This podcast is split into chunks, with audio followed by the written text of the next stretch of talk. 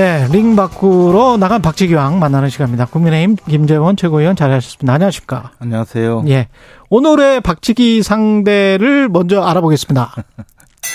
요즘 그 후쿠시마 그 원전 예. 처리수 또 오염수를 어, 방류한다 이런 이야기에 또 편승해서 음. 어, 너무 과장되게 국민들 불안을 일으키는 일부 뭐 전문가라고 그 자신들은 주장하는 분들이 있어요. 아. 사실 이 과학적으로 따져보면 그렇게 근거는 없는 것 같은데 음. 어, 그분들이 좀 자중했으면 좋지 않을까. 국민들 불안을 너무 많이 부추긴다. 그 부추기고 있거든요. 예. 실제와 관계없이. 예. 예. 그러면은 어, 앞으로 정말 우리 사회가 한 번씩은 과거에 잘못되었던 것도 돌이켜 봐가면서 음.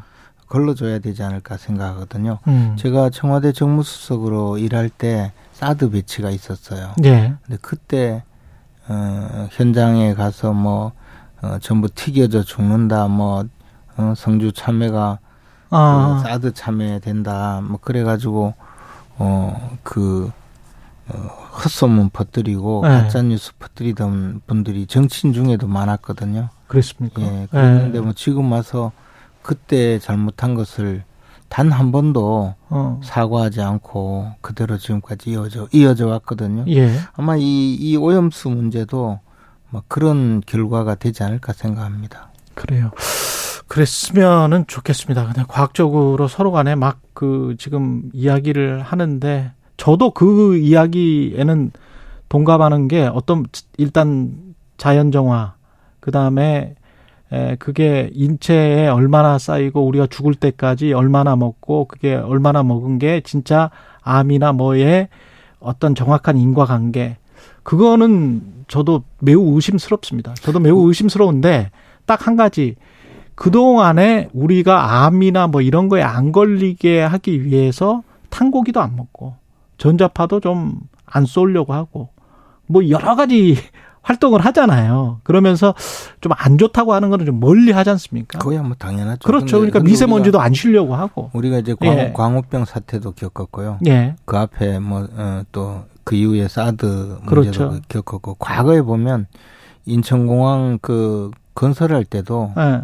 어그 인천공항을 건설하면서 그 바다 준설을 하고 메꿔야 되거든요. 예. 그 그 앞에 바다 준설을 하면 거기에 납 성분이 전부 떠올라 한반도 서해안에는 모두 납 중독이 될 거라고 주장했던 학자도 있어요. 어. 그러나 그리고 뭐 또 인천공항에 음. 그 활주로를 건설하면 음. 에, 집안 치마가 시작돼서 10년도 못 돼서 공항 문, 닫, 문 닫아야 될 거라고 주장했던 분들도 있거든요. 음. 그분도 멀쩡한 대학 교수들이에요. 음. 그런데 그 이후에 한 번도 어, 자기가 잘못했다고 인정한 사람들이 없어요. 그러면 예. 또 그런 분들은 환경론자이기 때문에 또 어, 가서 지, 제주 어, 그, 그 제주도의 해군 기지 들어올 때 또 반대하고 어. 뭐 천성산 그 터널 뚫을 때 도롱뇽 음, 다 죽는다고 반대하고 뭐 이런 일이 우리가 과거에 너무나 오랫동안 축적되었기 때문에 예. 지금 와서 어, 이번 문제를 단순히 그렇게 다룰 것이 아니라 과거에 어. 그 모든 것을 한번 돌이켜 봤으면 좋겠어요. 알겠습니다. 그 인사 이야기를 지금 해야 되는데 개각을 단행했는데 어떻게 보십니까? 대통령 비서관들이 다섯 명 정도가 차관으로 간 게 이게 역대 처음이었던 것 그, 처음이에요? 어떻게 보세요? 이게 처음이었던 것 같기도 하고 차관 인사를 네. 이렇게 네. 그 몰아서 많이 한 것도 조금 이례적이죠. 보통 예. 장관들은 어그 바꾸면 국민들의 그 저 어떤 시선이 아, 음. 아 새로운 사람에게 기대해 보자 이런 느낌이 드는데 차관 인사를 뭐 이렇게 대량으로 한 적은 사실 없다가 보니까 주목받는 것 같아요. 그렇죠. 예. 그리고 사실 대통령 비서실의 비서관이 1급 공무원들이거든요. 음. 차관급으로 어, 승진해서 가는 경우가 굉장히 많았어요. 다만 그것이 이제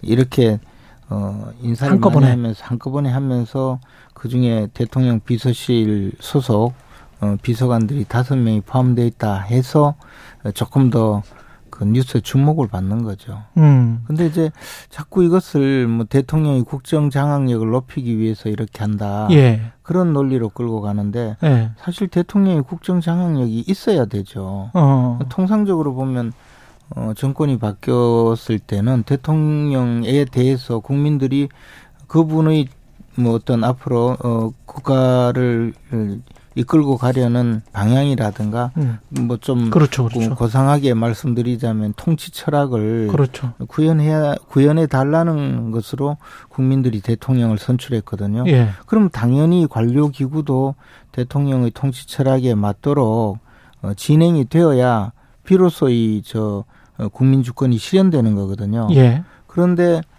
사실 최근 한 10여 년 동안 그 돌이켜 보면 각 그 부처에 있는 공무원들이 어그 내부에서도 뭐 예를 들어 과단이라든가 이런 내부에서도 결정권을 가진 분들을 에, 에 돌이켜 보면 마치 진치전을 벌이듯이 음. 대통령의 통치 철학이나 방향에 저항하고 실질적으로 어, 움직이지 않는 경우가 굉장히 많았어요. 그래서 예. 그것을 이른바 뭐 장관의 리더십이 부족하다든지 또는 장악력이 없다든지 이런 평으로 어, 외부로 나오고 했는데요. 이제는 음, 그런 어떤 잘못된 네. 뭐 진치전을 벌인다고 할까 그분들과 어떤 민간 간의 연관 관계에서의 이권 음. 카르텔이 계속된다든지 하는 것을 이제는 막아야 된다는 그런 취지도 있다고 봐요. 근데 통일부 장관 후보자 같은 경우는 대통령의 이게 지금 철학을 말씀하셨습니다마는 대통령의 국정 철학과 일치하지 않은 것 같거든요. 왜냐하면 그동안의 남북 합의, 그 노태우 정부 때 만든 남북 기본 합의서까지 그냥 어, 철폐해라. 그리고 북한 정권 타도해라 라는 식의 주장을 해온 분인데 이게 게다가 통일부 장관 무슨 뭐 국정원 원장이라고 하면 이해할 것 같습니다만은 예 통일부 장관 후보자예요. 어 통일부 아. 장관 후보자가 네. 어떤 말을 하셨다 하더라도 또 그 조직에 들어가서 네. 어할그 자신의 그 직무를 수행하게 되면 그 다음에는 이제 현재 상황이 어느 정도인지 또 어, 북한과의 관계가 어떻게 진행돼 왔는지 앞으로 또 어떻게 갈 건지를 어, 생각을 하고 또 그에 맞춰서 어, 반응을 하겠죠. 그럴까요? 그리고 네, 저는 네. 어, 조직 내부에서 그 활동하는 분들은 상당히 그에 대해서도 제약을 받게 되거든요. 그리고 김채환 국가 공무원 인재개발원장 내정자 이 사람도 유튜브를 많이 했던데 그 이게 K 방역 홍보를 위해서 문재인 대통령이 군 통수권자가 군인을 생체 실험의 대상으로 사용하라는 지시를 내린 셈이다.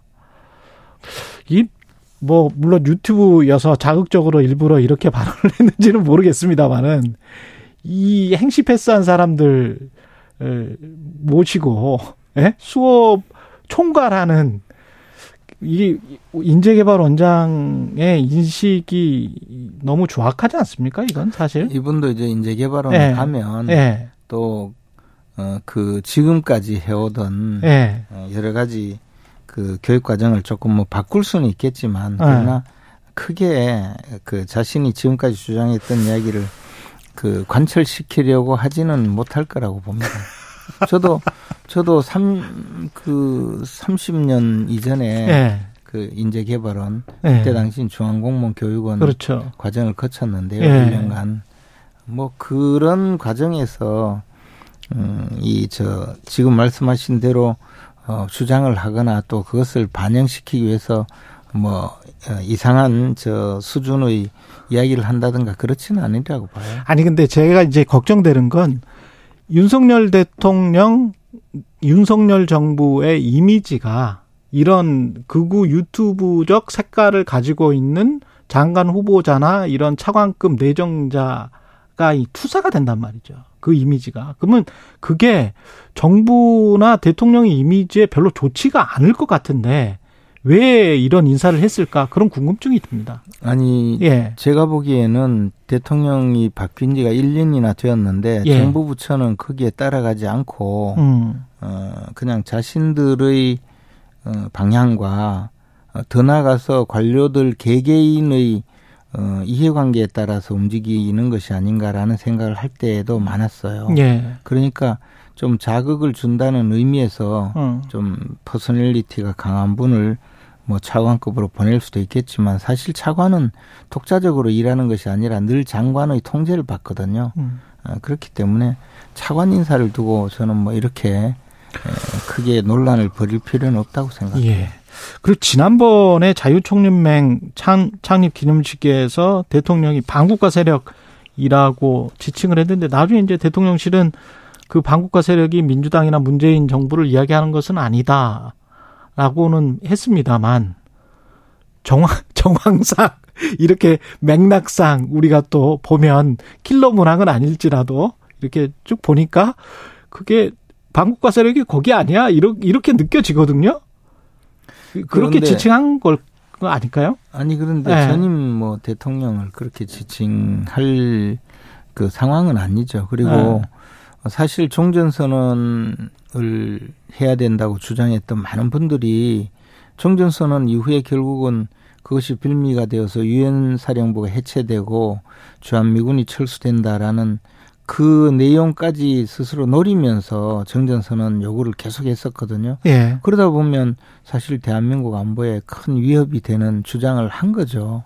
그렇게 해서 이 종전선언 자체를 마치 한반도 전체의 평화의 이 전제 조건인 것처럼 이야기한 것 그리고 그를 통해서 자신들이 예, 생각하는 어떤 어, 방향으로 끌고 가려고 겉으로는 종전 선언이지만 사실은 한반도에서의 그 주한미군 철수를 그 노리고 이, 이야기를 했다면 뭐 그분 그분들에 대해서 느끼는 것이 반국가 세력이다라고 할 수 있겠죠. 음. 알겠습니다. 여기까지 듣겠습니다. 김재원 국민의힘 최고위원이었습니다. 고맙습니다. 고맙습니다. 박영수